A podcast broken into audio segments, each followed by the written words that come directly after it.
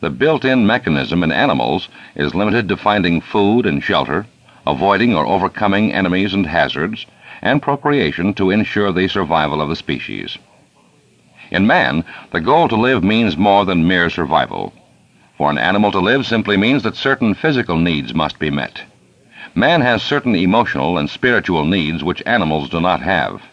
Consequently, for man to live encompasses more than physical survival and procreation of the species. It requires certain emotional and spiritual satisfactions as well. A squirrel does not have to be taught how to gather nuts, or does it need to learn that it should store them for winter.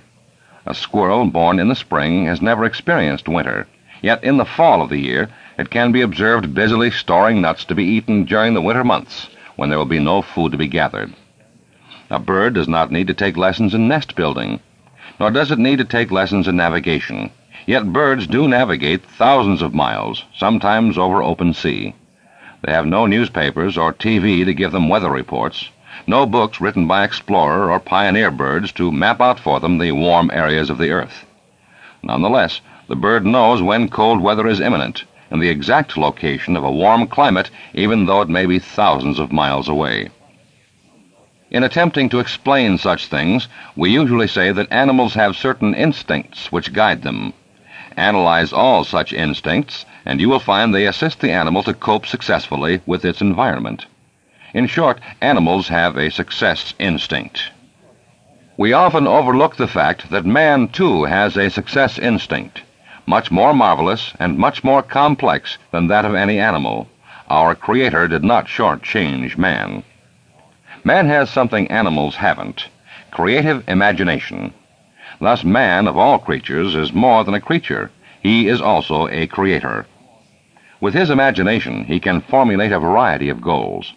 Man alone can direct his success mechanism by the use of creative imagination or his imaging ability. We often think of creative imagination as applying only to poets, inventors, and the like. But imagination is creative in everything we do. Although they do not understand why or how imagination sets our creative mechanism into action, serious thinkers of all ages, as well as hard headed practical men, have recognized the fact and made use of it. Imagination rules the world, said Napoleon. Imagination of all man's faculties is the most godlike, said Glenn Clark. And in the opinion of Dugald Stewart, the famous Scottish philosopher, the faculty of imagination is the great spring of human activity and the principal source of human improvement. Destroy this faculty, and the condition of man will become as stationary as that of the brutes. You can imagine your future, says Henry J. Kaiser, who attributes much of his success in business to the constructive, positive use of creative imagination. You are not a machine.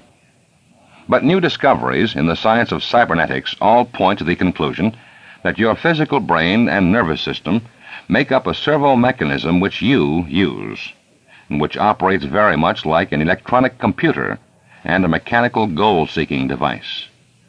Your brain and nervous system constitute a goal striving mechanism which operates automatically to achieve a certain goal, very much as a self aiming torpedo or missile seeks out its target and steers its way to it. Your built in servo mechanism functions both as a guidance system to automatically steer you in the right direction to achieve certain goals or make correct responses to environment, and also as an electronic brain which can function automatically to solve problems, give you needed answers, and provide new ideas or inspirations.